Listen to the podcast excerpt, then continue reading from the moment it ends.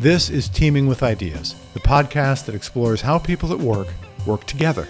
I'm Carlos Valdez your host, and I spent decades working with teams as well as researching, writing, and speaking about collaboration. Over the years, I've met some brilliant people academics, business leaders, managers, consultants who share my passion for collaboration. In Teaming with Ideas, I'll be speaking with these experts who will share their thoughts, experiences, theories, and practices so that you can put them to work to make your work life richer and more rewarding. Enjoy. Hello, everyone, and welcome back to Teaming with Ideas, the podcast that's all about how people at work work together. I am Carlos Valdez your host and resident contrarian. I am joined today by a former Mars colleague who was a client of mine when I was an internal consultant at Mars. I'm going to let Arturo introduce himself to you, and then we're going to have some good conversation about teams and leading teams. So, Arturo, again, welcome.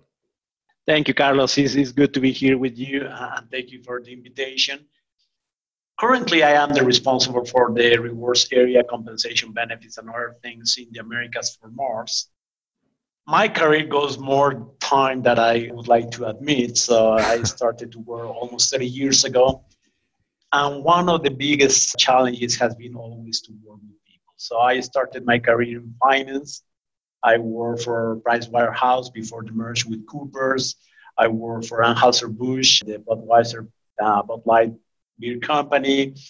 Uh, I had my own business, consulting business, which was a great experience for me.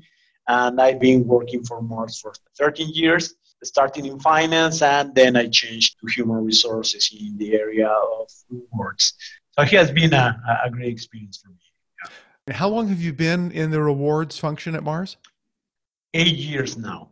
Eight, Eight years. Now. Okay. Yeah. I want to take you back to the first time either that you managed a team and things you learned about leading teams, or perhaps think back to a time when you were a team member and you learn some lessons about either how to manage well or what not to do.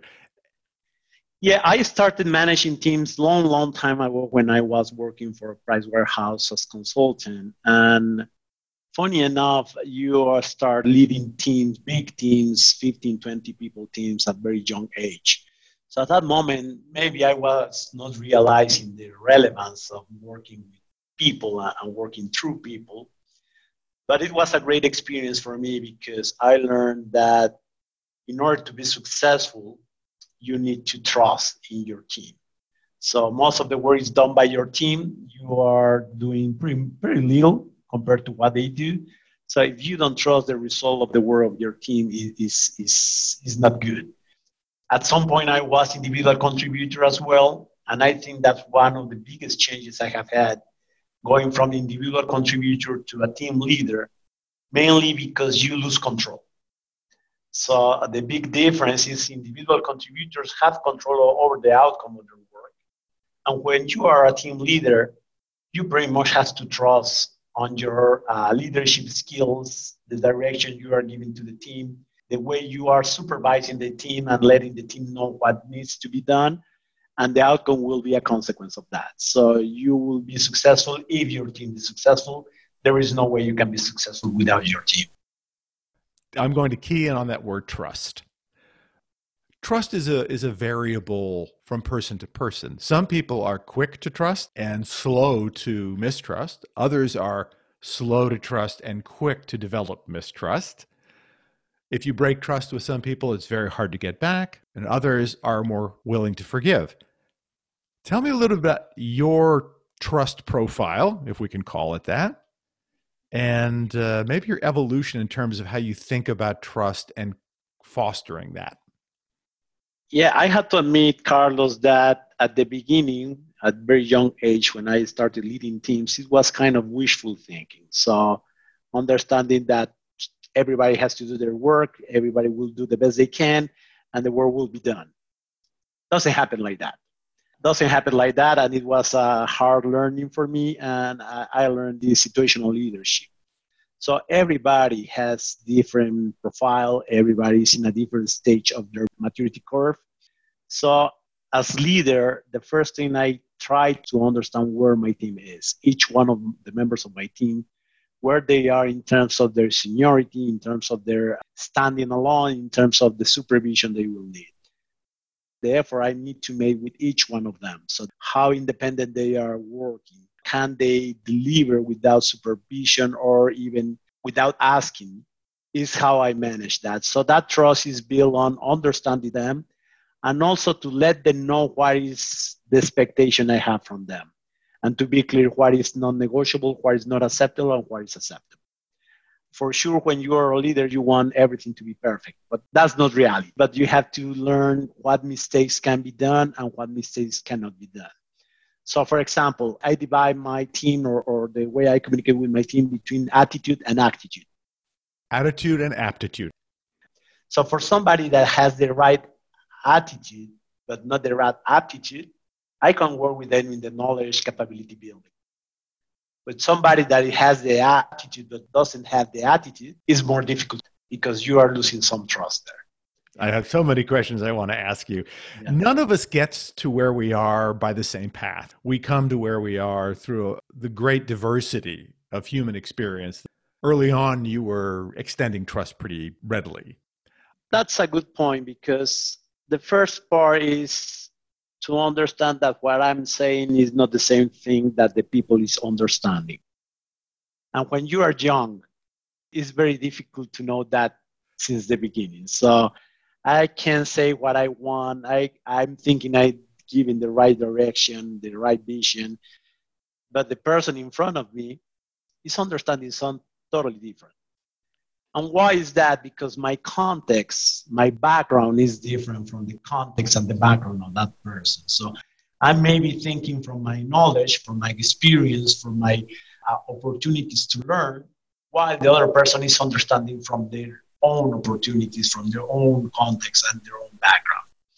So one of the things that I learned first the hard way is to confirm to confirm that, that we are in the same page, to confirm that it is important, what is important for me is the same that is important for them.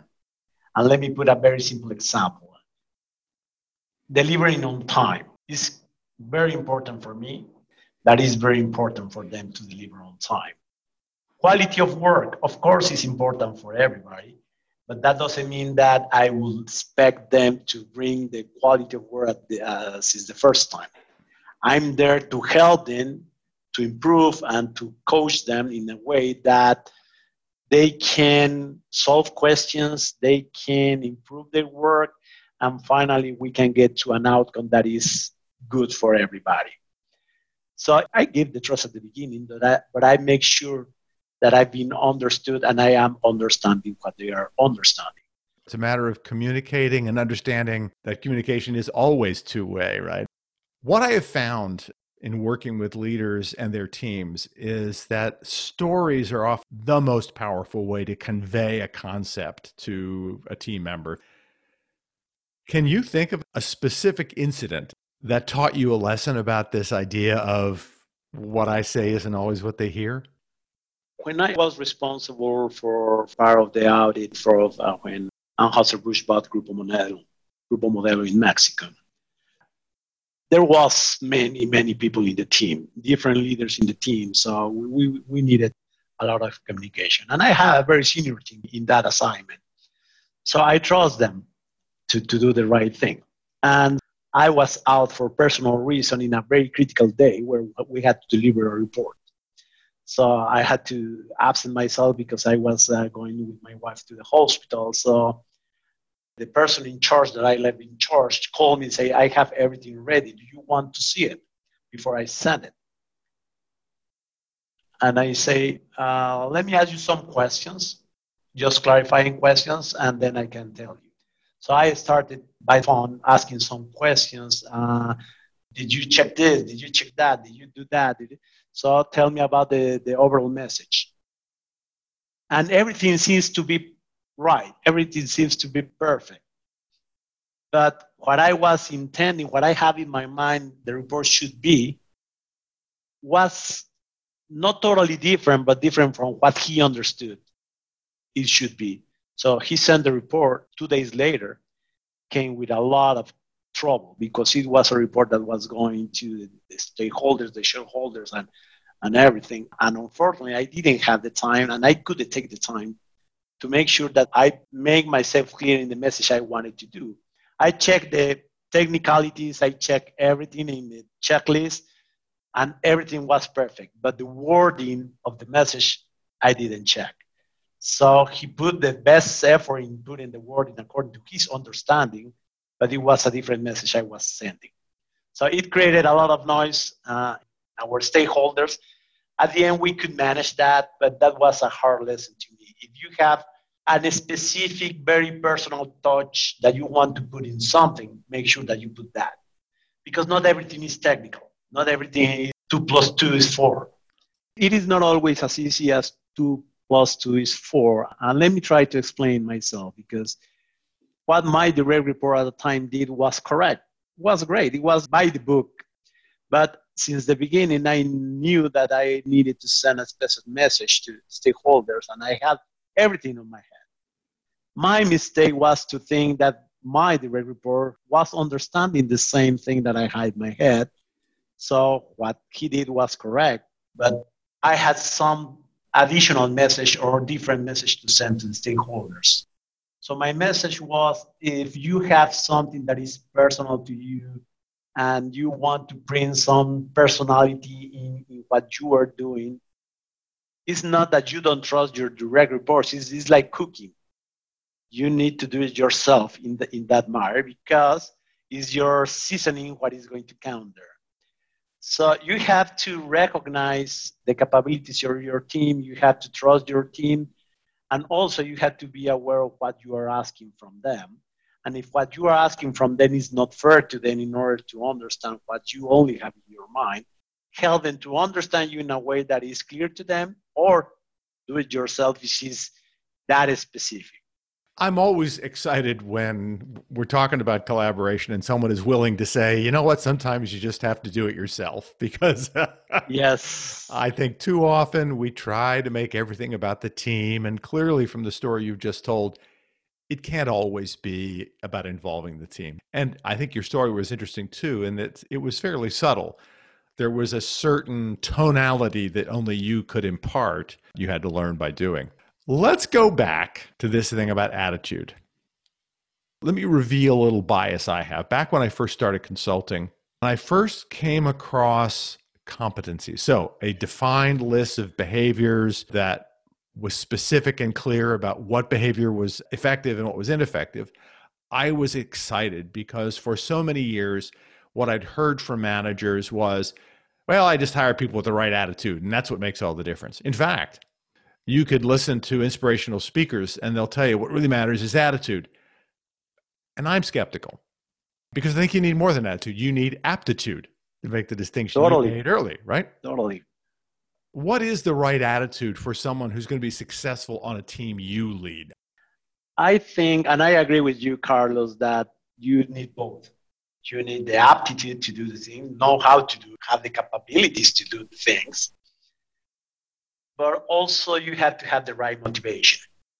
So let me change the attitude part by motivation. So if you are motivated to do what you are doing and this is what you want to do, you will do it right or you will try to do it right at least. When you don't have the motivation and this is difficult for you, is not what you want to do, maybe you will do it. Maybe if you are very capable, you will do it right, but not at your maximum expression, not at your best. So for me, attitude is to identify the, the motivations each one of my team members have I kind of trying to align those motivations to what we want to have as an outcome for the team. And many times I have learned that there is no way you can change other people's motivations to fit your motivations, to fill your, your, your objectives. So sometimes you have to take tough choices around people that are very capable but doesn't have the right motivation. Doesn't mean that at the beginning they, they, they don't have the right motivation and it's just forever because you can work on that you can work in the right attitude you can work in the right incentives for them and make somebody that is not motivated to do what you are asking them to do to some valuable member of the team but sometimes it's just very personal that you cannot interfere with that so it would depend on each one of them the willingness to, to move forward, to learn. In my experience, in order to have an effective team, we have to have both things. We have to have the attitude, the capabilities, and also we have to have the right motivation or the right attitude towards what we are trying to accomplish. I think you're saying that attitude and motivation either overlap or are almost the same thing. I would say yes. Why? Because your attitude, positive or negative, depends on what moves you to be there, what moves you to be doing what you are doing. So if you feel frustrated because you are not doing the work you want, or you are not earning the money you want, or you are not comfortable with the team, that motivation can affect your quality of work, your engagement, your teamwork. The perception other people have from you is that you have a bad attitude. People cannot work with you. As a leader, I have to identify if that is an issue. If that is an issue, if it can be solved and work on it, and also to define if it cannot be solved and make a decision around it. Well, that's a talent decision you're making, then, isn't it? Yes. yes. Someone without an appropriate attitude, because right, wrong, it's difficult to call, but an attitude appropriate to the work that needs to be done, that's not right, then maybe you need to part ways with that individual. Yeah, and let me put a very simple example. When I was working in finance, we received an audit from the government. It was a transfer pricing audit from the government and they requested crazy information and we have a week to deliver so it was something that going 10 12 years back and find papers documents all that so that would mean something around 18 hours work per day. So it was heavy. It was tough. So i joined the team. I talked to them. I say we have this challenge. This is something that we cannot let go. This is something that we have to deliver. I know it's crazy. I know it's very short time to, to deliver, but it is what it is. Uh, we don't have an option. The brightest person in my team say, I cannot do that. I have my personal life. I cannot sacrifice my life for, for, for this. You are not paying me enough for this. So even being the brightest person in the team, usually working very well, when you push a little bit farther and uh, took him from the comfort zone, he was not able to deliver. So that's the attitude that sometimes doesn't help because it's not that this is permanent. This is not that we are working crazy hours every week, every day, every. It was very specific period of time where I asked, "This is what we have to do," and I'm sorry, but I, I don't have an option. So that kind of reaction sends you a message that you know who are committed to the cause and who are not committed to the cause. So okay. It, it's a very simple example, but it's a matter of attitude and, and motivation. Maybe his motivation was not there. It seems to me that this conversation of attitude slash motivation connects to our trust in others. So that individual you just described, is it fair to say that from that point forward, you didn't feel the level of trust in that person to get the job done when the going might get tough? Yeah, it's fair to say that because even though I knew he could do the work, he continued doing the work because life goes on. But I knew that other similar challenge will be very tough for him to take on. And one of the situations is, is not that I like I, I lose the trust on, on his work, but maybe wouldn't be the right person for similar challenges in the future. And that happened because other things came where I appointed other people to lead those other things. And I got a complaint, why not me? Because this is something that will require these extensive working hours, this extensive uh, leadership, this extensive, and you, you told me that this is not in your pay grade. So you you did a workaround going to somebody else and this person objected. How did they take it when you said, "Hey, not in your pay grade"? The difference is the first job was not sexy. Was not a, a very sexy job. So it was. It wasn't sexy. Yeah, it was going to the archives and uh, and looking for stuff that nobody knew. So it was kind of a word that nobody wants. And the other part, which I assigned to other people, is more sexy, even though it was hard work and, and everything. Wait, are you telling me that there's work in finance that's sexy? Of course. Maybe not as sexy okay, well, as in marketing or sales or some other areas, but there are some good well, stuff in, in finance. I've just learned something. Thank you, Arturo. Yeah, uh, so it was funny because this new project was a little bit more sexy, was around governance and spreading the culture of governance among the company, making some advertising, trainings, all that kind of stuff. Heavy work, many hours, but more visible than the other one. When you talk about motivation, you're speaking to my heart because it's always been my belief and my firm conviction that successful teams are grounded in understanding individual motivation that if we try to force people to be a good team, we will fail if we don't understand what motivates each of them. And you've spoken to that really brilliantly. So you've warmed my heart. I want to thank you for that. what you found is the motivation had to do with visibility. This person clearly wanted to be in the eye of people they thought were important, I guess. Is that what we're talking about? Yeah, totally. I, am just dying to know though, long term, did they stay on your team and did they work out? Yeah, he is staying on my team and with my kids, I use this analogy where everything has a consequence. So I think he learned the consequence mm. Of being able or being available only when he fits or when he he sees this as something that is good for him. So if we are a team, we need to take the good and the bad. We need to take the sexy and the not so sexy projects. And after he uh, rejected to work in this initial project that was not very visible. And after the second project that was more visible, uh, he wasn't appointed to, to it. He learned that there is a balance, that there is a balance, and things are, as a team, we need to work in pretty much everything, and sometimes will be very nice, very visible for people. Some others will be back office, very dirty, not, not so sexy. So hmm he stayed with me for, for, for the longer term until I moved to human resources. And he became my successor after that. So, really? Yeah. When I moved to my role in, in human resources in rewards, he took my position in, in, as controller in where I was.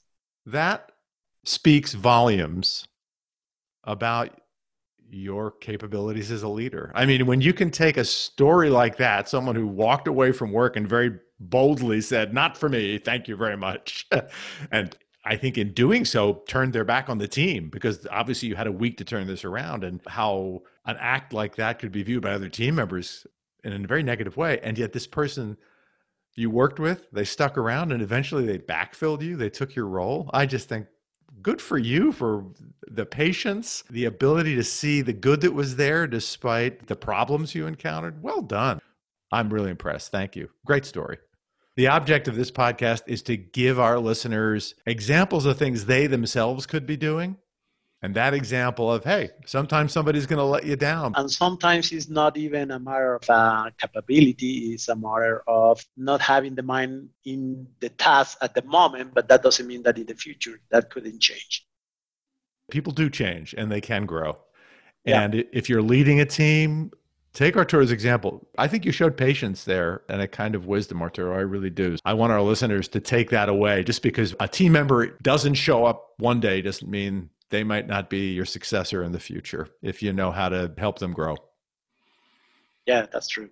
Arturo, thank you for thoughtful responses about teams and team leadership. I really value your having been with me today. Thank you for inviting me, Carlos. I'm happy to be here. All right. To my listeners, we look forward to joining you all again in our next podcast.